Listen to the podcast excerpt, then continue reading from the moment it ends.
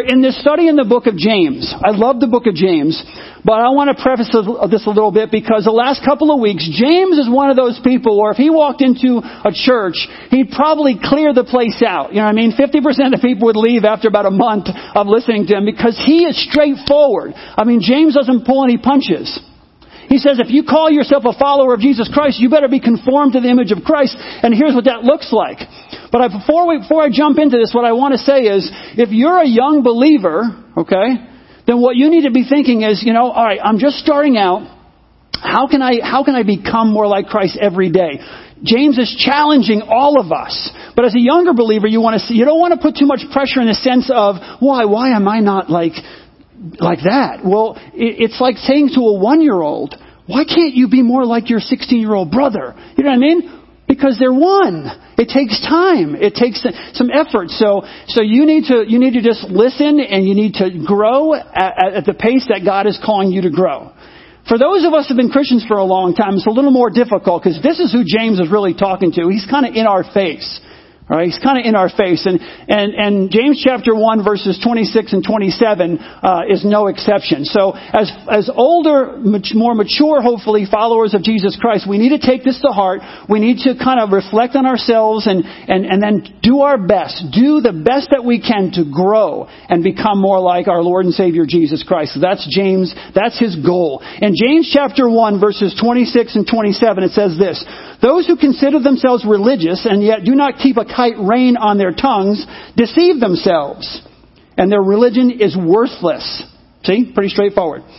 Religion that God our Father accepts as pure and faultless is this to look after orphans and widows in their distress and to keep oneself from being polluted by the world. So, I want to ask you, do you consider, and I mean this in a positive way, do you consider yourself a religious person? Do you consider yourself a a good Christian, okay, or a strong Christian. And, and again, when I say religion, I'm not, I'm not being, you know, uh, sometimes you say it's not a religion, it's a relationship. Absolutely true. But James is using, James is actually using a word here. This is the only place in the New Testament where this word translated religion is found. Very, very interesting. And it refers to a, a strict observance of, of religious ceremony a strict observance to religious ceremony. And where this came from, originally it came from peoples who were um, worshiping uh, gods. They were worshiping these gods, and they wanted to make sure they were appeasing these gods. And so they would, they would, you know, make sure they're doing their, their, their religi, their, their probably religiosity, if you will. They were trying to make sure that they were doing as many religious activities they possibly could to make sure they appeased their gods, and, and because it was really out of fear. It was really driven by fear. If I don't do this, this God's going to do this, or my crops are not going to come in, or I'm not going to get what I, and so this was a, a fear-driven type of thing. So they became more religious in, the, in a negative way. I need to do this in order to get this, or I need to, if I don't, and for us, you know, it may be that, you know, I don't, I want to go to heaven, so what do I have to do? What should I do from a religious standpoint? I, I go to church, and, and, and this is what James is kind of saying to us. You need to be careful that we don't fall into this same category because as Christians, uh, or as people who go to church, let me say, that can happen to a lot of people. You wonder sometimes, that person's going to church their whole life, they call themselves Christians. Why do they behave that way? Well, not just because you, just because you come into a church and sit in, in a seat doesn't make you a follower of Jesus Christ.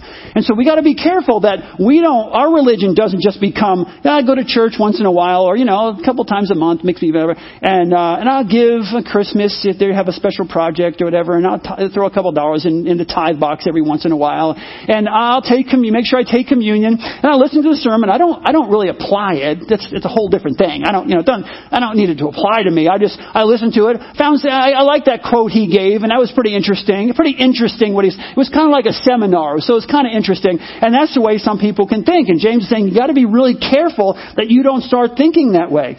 See, be, because to James, um, he says what he, his, what he would say was just because you're doing religious activities doesn't make you a godly person. Doesn't make you a spiritual person. Doesn't mean you have a relationship with jesus christ. Just because you're going through these, these the motions if you will.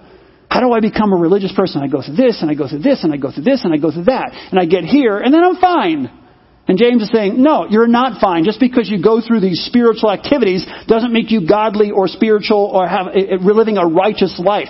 There is a difference between religion, okay, that is super, a true religion that is supernatural, and and a false religion that is more superficial.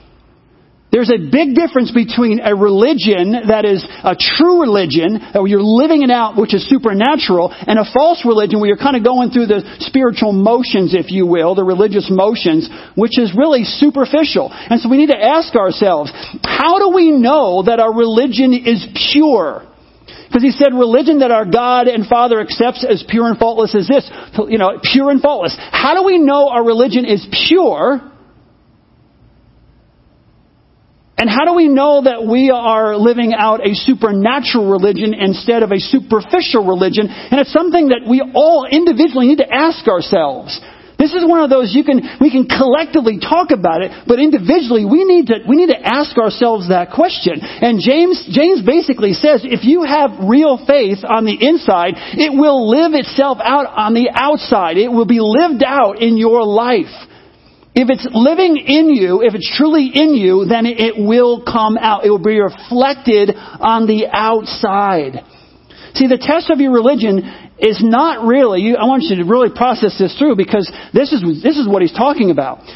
It's not going through the motions. The test of our religion is not how we look and act in here per se.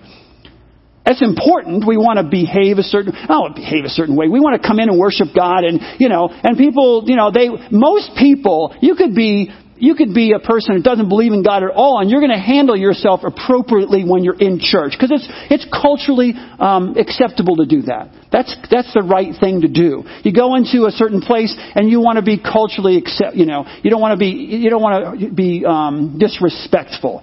It's respectful to behave that way in church.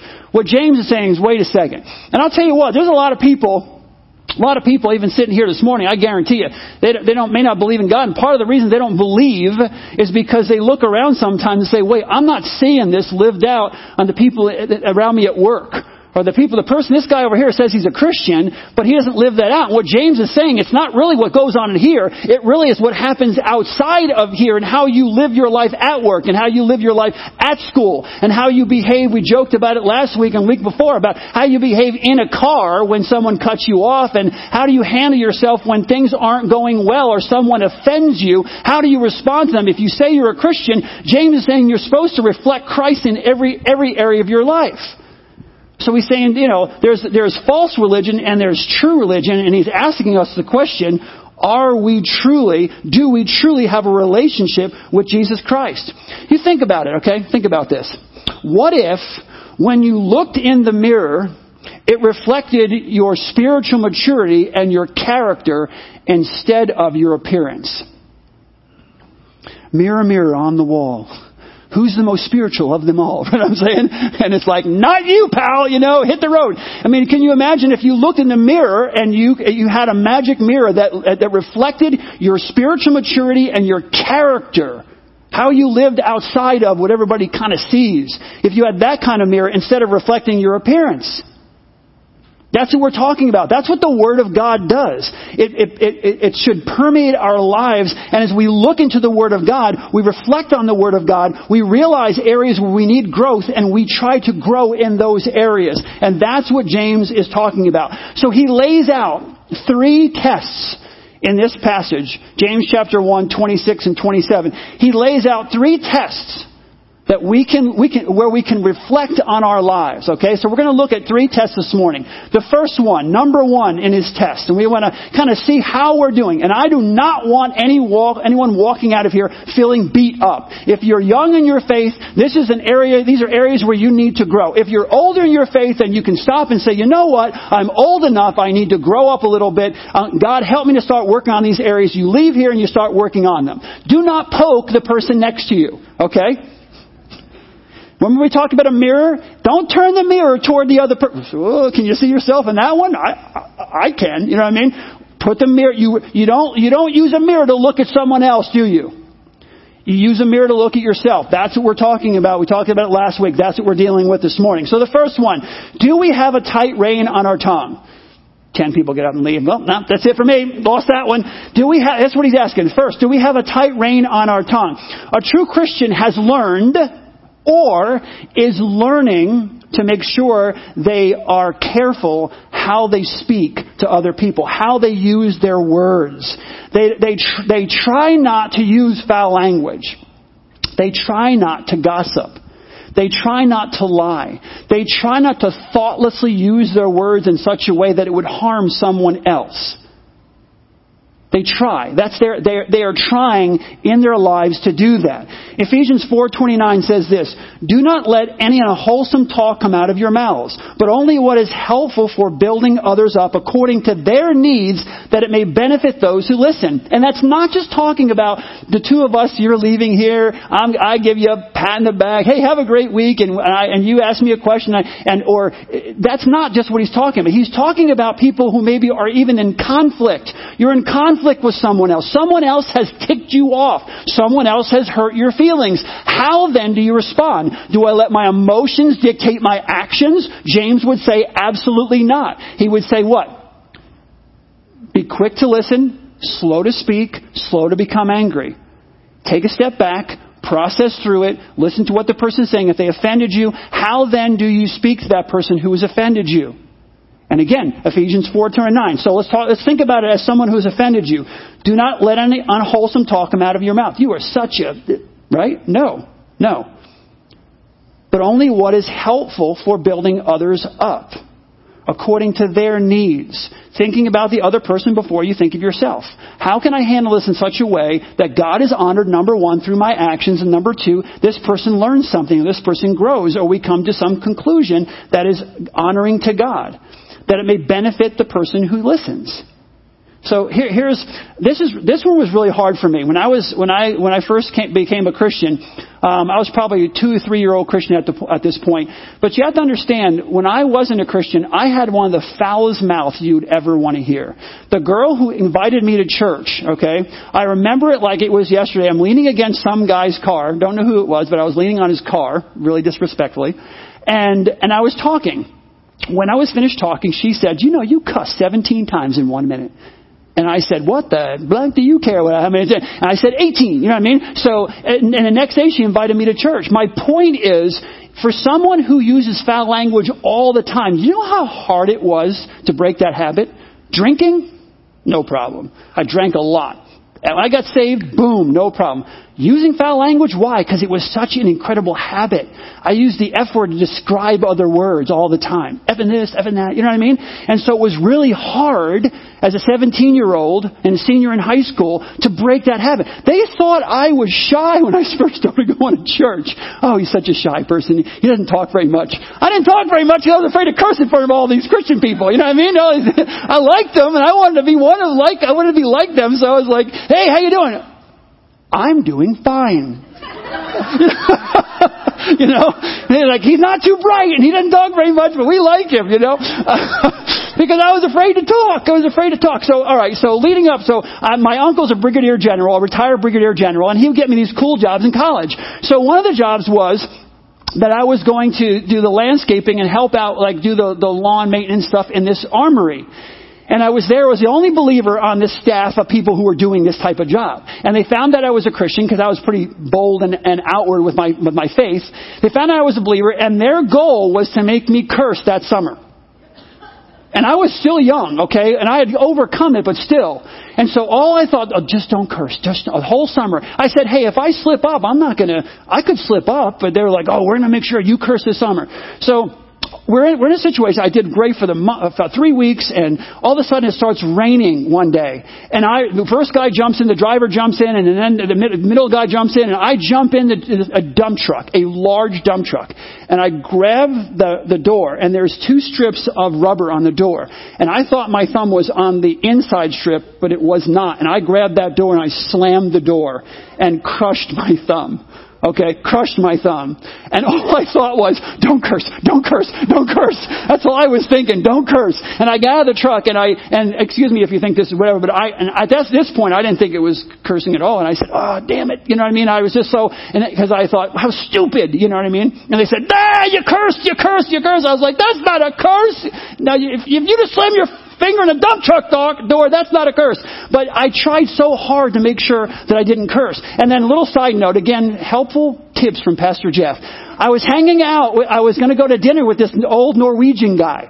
And he said, I said, man, my thumb is throbbing, I'm in pain, I can't come. He goes, no, you promised, you promised, you have to come over. I'm like, can't believe this. So I go there, sees my thumb, he goes into his tool thing and he breaks out. This is really great. He takes out a small drill bit it's real small. And he slowly with his finger goes back and forth, back and forth until he gets down to where he thinks it's right about there. He takes a little pin and he hits it. And it was the most, it was the most amazing feeling, okay? Most amazing feeling because it relieved all that pressure. So, the next time you slam your finger in a dump truck door, you think of me, you don't cuss and you go get a drill bit. Alright.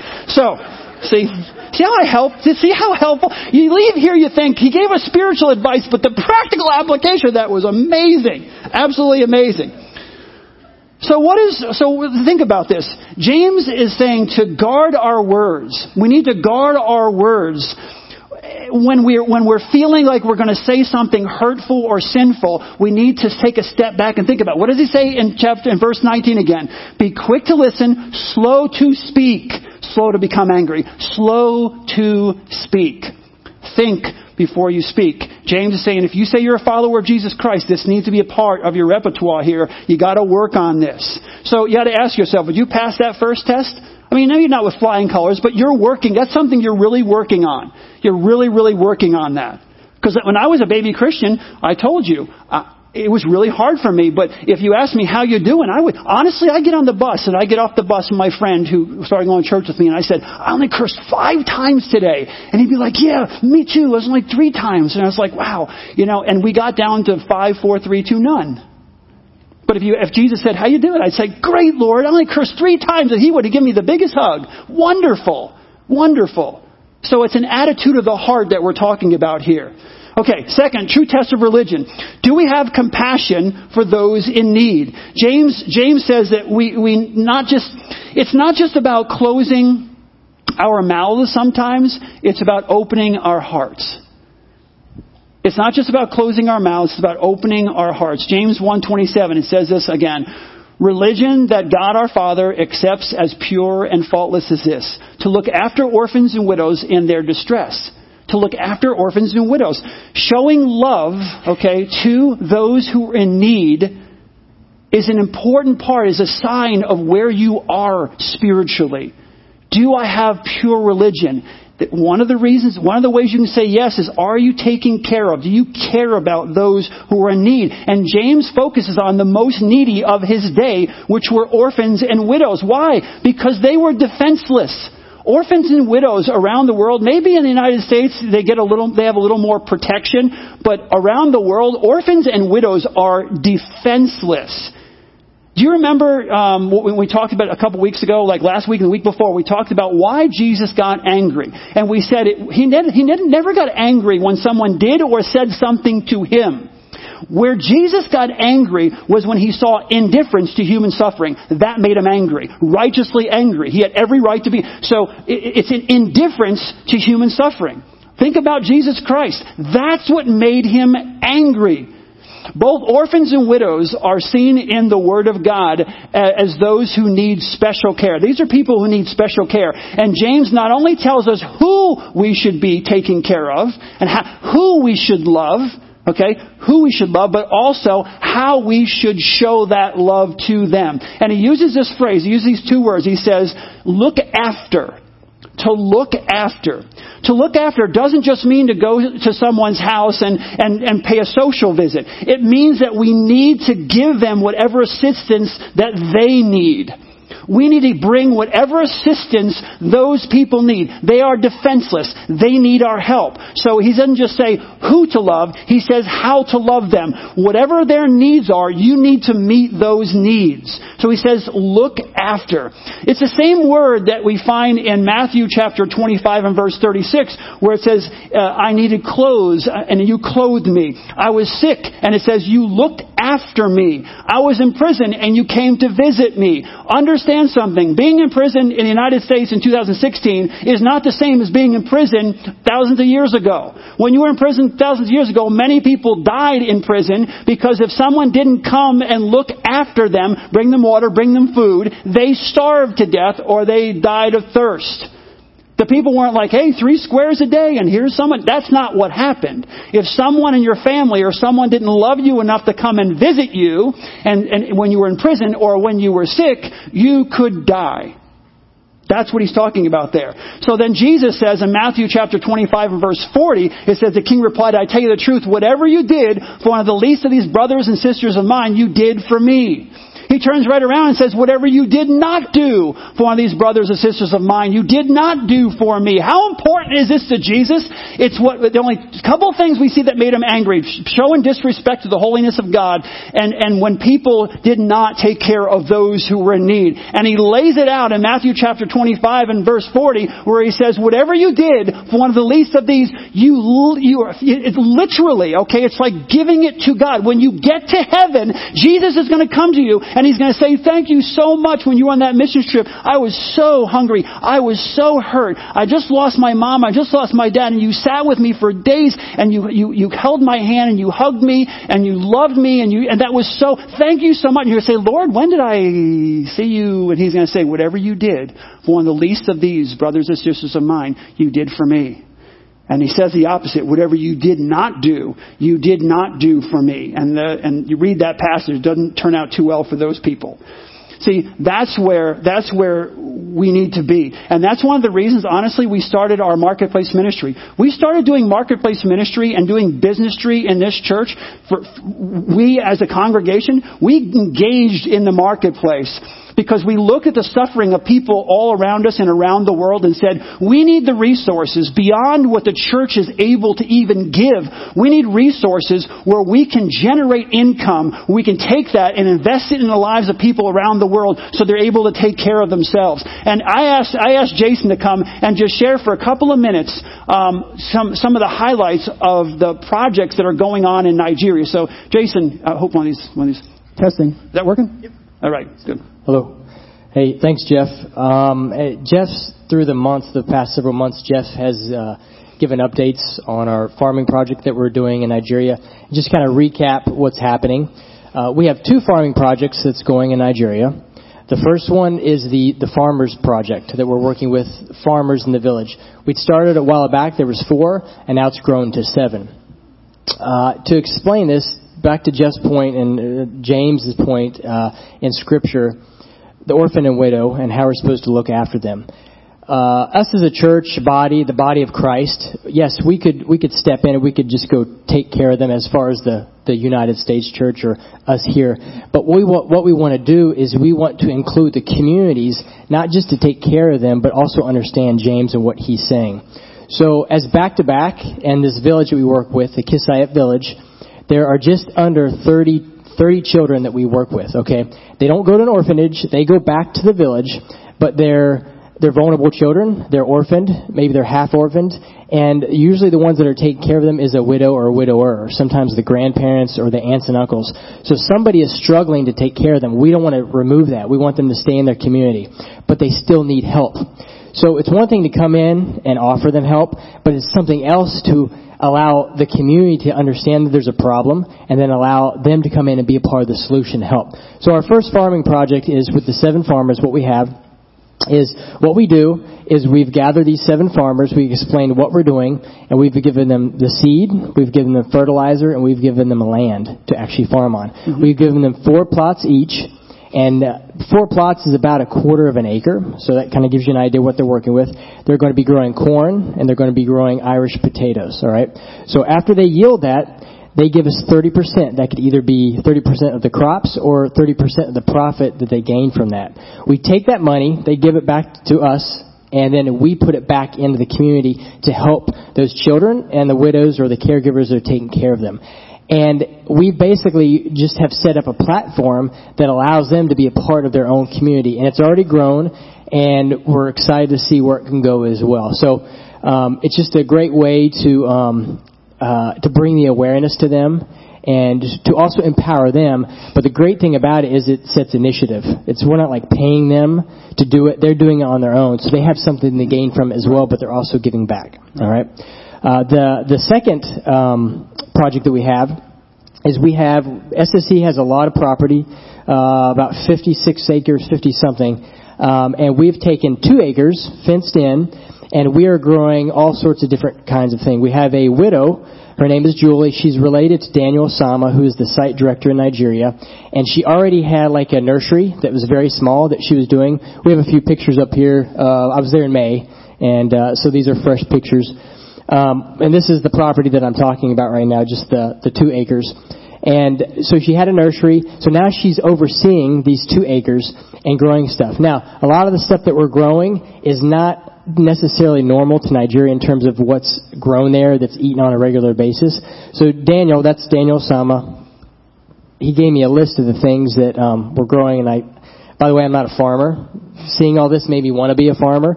Um, so I had to uh, make a list of the things that we're growing. So we're growing broccoli, beetroot, chives, cucumber, uh, moringa, rosemary, and then we have just in that property, we have over 200 trees, and those trees are avocados, mangoes, oranges, guava, papaya, apples, and plums. All right. So this area right here is a test model. It's it's to to learn what we can grow. It's also something that we can take the kids back to have them be a part of this program, and also the farmers to say, oh, they're growing corn and or maize and Irish potatoes, but here's something else that can be grown, and this is how you do it. So we're trying to take what they're doing and just help them do it a little bit better. The other part of this is is some of these things that we're growing that aren't necessarily common to the the surroundings of what people um, consume is we are looking at like uh, restaurants. And in Jos, where we're at, there's not a lot of big restaurants, but in Abuja, four hours away, which is the capital, there's a lot of um, a lot of restaurants. So, quick story: when we were when I was leaving Nigeria in May, Daniel drove back with me. Uh, typically, I pack a peanut butter and jelly, and that's my meal. Well, this time we went to this really nice restaurant, and Daniel doesn't always communicate what's happening all the time, so that all right, he just want to take me out to a nice restaurant. Well, while we're there, he approached one of the employees and said, "Hey, can I talk to your manager?" And he's like, "Is there a problem?" He said, "I just, I just need to talk to your manager."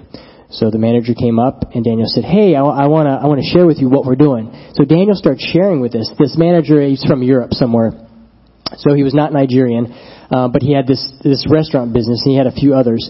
So Daniel shared with him what we were doing, had a list of the things that he uh, that we were growing, and the guy said, "Hey." Give me some samples and we'll test it and we'll see if this is something we would do. So Daniel's doing a great job networking. He's really good at that. And so he's already connected with other places. So the hope is that eventually as we start to grow some of this stuff, Daniel can get that out there and we can start maybe some sort of business. And, and while we're doing this, we can also take the children that we work with and even the widows that we work with and incorporate them, them into this. So God's got this big plan. We're just being a part of it. So it's cool to see where it's going to go and it's really exciting. But this is more than just an update. This is also a prayer request as I give this update. Uh, as Jeff knows, we've been doing this a long time, and it's great on paper. Um, but right now, I really feel good about what's happening. Things are falling in place. We've got the right people. Things are working out. But we've had um, we've had uh, pumps stolen. We've had fertilizer stolen. We've had uh, big, huge tanks rolled down the hill stolen in broad daylight. We've had um, we had a bacteria that was in the soil that did not allow us for two years that did not allow us to grow the things we wanted to. So as as believers and we're pushing the kingdom forward, there's always going to be opposition, and that's Satan. And so he's always we're always under attack, and he wants us to quit. Well, we haven't quit, all right, and that's that's a testament to this body here who's continued to give. That's a testament to the staff there and Jeff who keeps talking about it. And we're I feel like we're on the cusp. Things are going really well. So it's just exciting. So please be praying for that as we continue to be obedient and push this forward. But I see a lot of great opportunity, and I'm, I'm really excited about it. So. That's awesome. Thanks, buddy. Thanks a lot. You know, and a couple other things just real, very, very quickly is Jason was saying that last, last year we had what, three, Jason? Three farmers, now we have seven, right? So we over doubled uh, the amount of farmers. And, uh, and Julie, um, when she was working with her own, she's kind of like parable of the talents. Here's someone who's successful already with a tiny piece of land. Let's give her a whole lot of land and a borehole that you all paid for, and the fertilizer you all paid for for the farmers. Look, it's doubled, okay, already. Julie um, had already had two other widows working with her. Julie has put two of her kids through university. She has five other kids. She's taking care of those kids. She's hiring other widows with other children. She's hiring them because she's doing so well well. All right. Now, if they expand into this other market, she'll hire even more people. And look how many children are being taken care of. Look at because of marketplace ministry, because we're not just giving someone something to eat. We're saying, no, you're an entrepreneur. Let us invest. Let us invest in you. Here's the thing. This takes a while for. We started self-sustaining enterprises with the idea that we would generate income from our business trees, as we call them to invest the, the, that money in developing countries where they, we, we can help them, you know, fund initiatives that can't fund themselves like education, healthcare, and all the things we're talking about.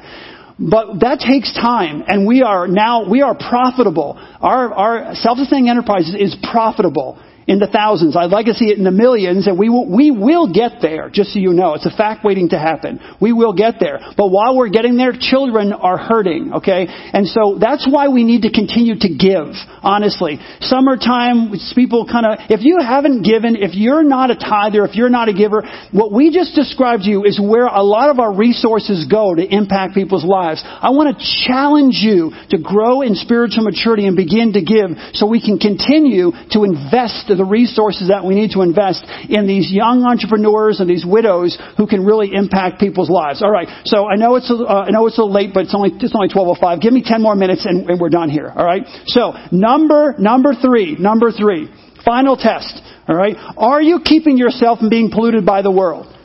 Are you keep, this is the I think this one's really difficult. Are you keeping yourself from being polluted by the world? In, in, uh, in verse 27, the latter part of verse 27, James is saying that true religion motivates us to keep ourselves from being polluted by the world. He uses the word, it's like the, the word meaning unspotted, which comes from the Greek word aspilos, which, which, where we get the English word to spill. And so when he talks about unspotted, what he's saying is, literally what it means is, not spilled upon. So as we go into the world and we interact with the world, James is saying we cannot allow ourselves to be spotted by the world with sin. We can't allow it to permeate our lives. We need to stay unstained, if you will, from the world around us. If you read the Bible and then you hear, you re, first you read the Bible and you understand what the Word of God says, and then you hear and you see what the world is saying and the world is doing, you realize that the Word of God and the world are going in two different directions.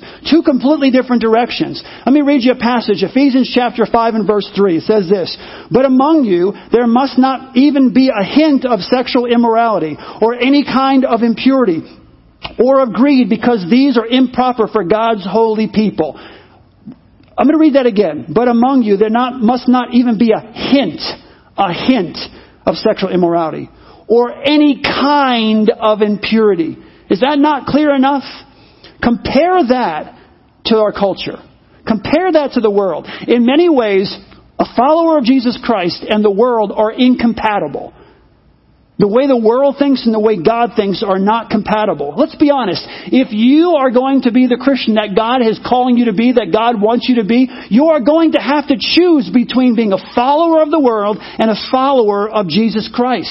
And you think, well, you know, no, you know, things can be gray and God doesn't care and God just, God's just love, He loves everything and everyone, so He doesn't care. Let me read you Matthew chapter 12 and verse 30. It says this, Anyone who isn't with me opposes me. And anyone who isn't working with me is actually working against me. So let me be clear what, what, what, the Bible lays out here. If you are in alignment with the cultural, the social issues of this world, our culture in America, if you are in alignment with all the social issues of this world, okay, then you are with the world. Just be clear. And this part of the test, you're kind of failing a little bit. Ask yourself, where do I stand on the social issues of the day? And if you say, I align with every social issue or most of the social issues that are coming out today, then you have to ask yourself some deep questions because if you take what the world thinks and take what God thinks, you just flip it around. What the world thinks, God usually thinks the complete opposite. And he's saying we cannot be tainted by this world and what the world thinks. This is an easy test. This, this part of the test is easy. You have to ask yourself, do I align with the Word of God or do I align with the world? If you align with the world, then you need to work on this area of your life. You need to know the Word of God. So what does this look like for us day to day as believers? What it looks like is that we need to, you and I, individually, we need to critically evaluate and when you, you're a parent, just don't say to your kids all the time, don't do this and you can't do that and don't do this and you should never do that. What you need to say is you need to critic, as a believer in Christ, you're a follower of Christ, I'm a follower of Christ. As a follower of Christ, you need to critically evaluate everything you do in your life. You need to critically evaluate the movies you, listen, you, you watch the TV shows that you watch, the music that you listen to, the people that you're spending time with, the activities that you're involved with, the language that you use. I don't, I don't, you know, you can, you, of course you want to teach your children not to do certain things, but it's more valuable to look at your child who is a follower of Christ and say, you need to uh, take the Word of God and critically evaluate how you're living your life in every area of your life. And let the Holy Spirit do His job. I, I'm going to tell you a secret. The Holy Spirit is better than you at getting your children to do what you want them to do. Point out that they're a follower of Jesus Christ and point out that they need to critically evaluate what they're doing in their lives. We need to make sure that our activities are in alignment with the Word of God. And make sure that we're not being polluted by the world. In 2 Corinthians chapter 6 and verse 17 it says this, Come out from among them and be separate, says the Lord. See, this idea of separation doesn't mean that we withdraw from our culture completely. It, that, that's not what Jesus is talking about here. That's not what Jesus wants for us. He says that we need to keep ourselves separate from the sin of this world. We need to stay clear of places, some of you, and more than others, honestly, need to stay clear of places and people that will cause you to fall in temptation. You know what your temptations are. You need to make sure that you're keeping yourself clear from people and places that are nothing do, want to do nothing but pull you down and cause you to fall in that temptation. If you want to keep pure, if you want to keep clean, stay out of the swamp, stay out of the sewer. Right? It's pretty simple. Now, I am not saying, I want to say this again, I am not saying that you need to isolate yourself from the world. That's not what Jesus wants. In John chapter 17 and verse 15, Jesus says this, My prayer is not that you take them out of the world, but that you protect them from the evil one. Jesus wants us to lead people into a personal relationship with Him. How can we do that if we are not engaged in relationships and not engaged in our culture and not engaged in our community and not reaching out in love? How can we do that? We need to stay in the world, but we cannot be a part of the world, if you will.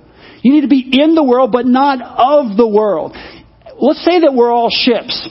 Okay? A ship belongs in the water. But the water needs to stay on the outside of the ship so it doesn't sink. Get in the water, okay, but don't allow the water to get inside your ship so it takes you down.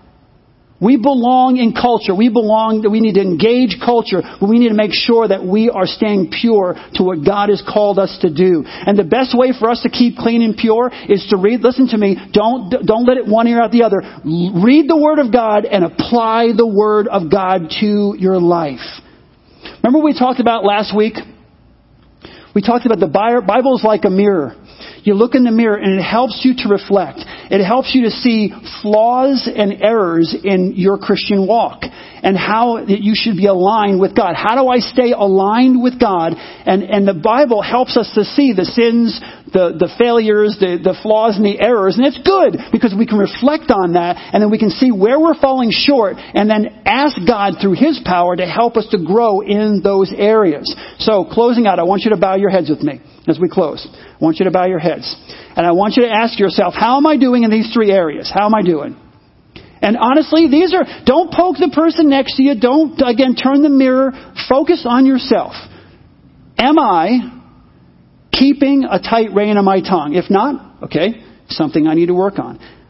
Am I showing compassion to those in need? Am I, am I latching on to my resources and my time so much that I'm not giving and I'm not giving on myself or my time to help those who are in desperate need? Am I, am I keeping myself from being polluted by the world? You're the only one who can truly, truly in your heart answer those questions. And listen to me, please. If you feel like you're falling short, that's just an opportunity for growth. You should not leave here feeling guilty or, or all, you know, like, oh, I'm, woe is me, I'm a terrible person. Absolutely, positively not. James lays these things out so that we can look at our own lives, right? Look into the Word of God, look into our lives, so that we can reflect on that in our lives, and so that we can change in areas where we need to change and grow. God is a patient God. He loves us. And He wants us to look, He wants us to reflect, and He wants us to change. And if we're willing to do that, then God will be pleased with us. Father, thank you for this time that we can spend together. Thank you for the opportunity you give us to look and reflect and change our lives. And we ask that we would do it to the power of your resurrection. God, work in our lives in a powerful way so that we can reach out and love to everyone around us and that we can honor you by living holy lives. We want to be holy like you are holy. In Jesus' precious and holy name we pray. Amen.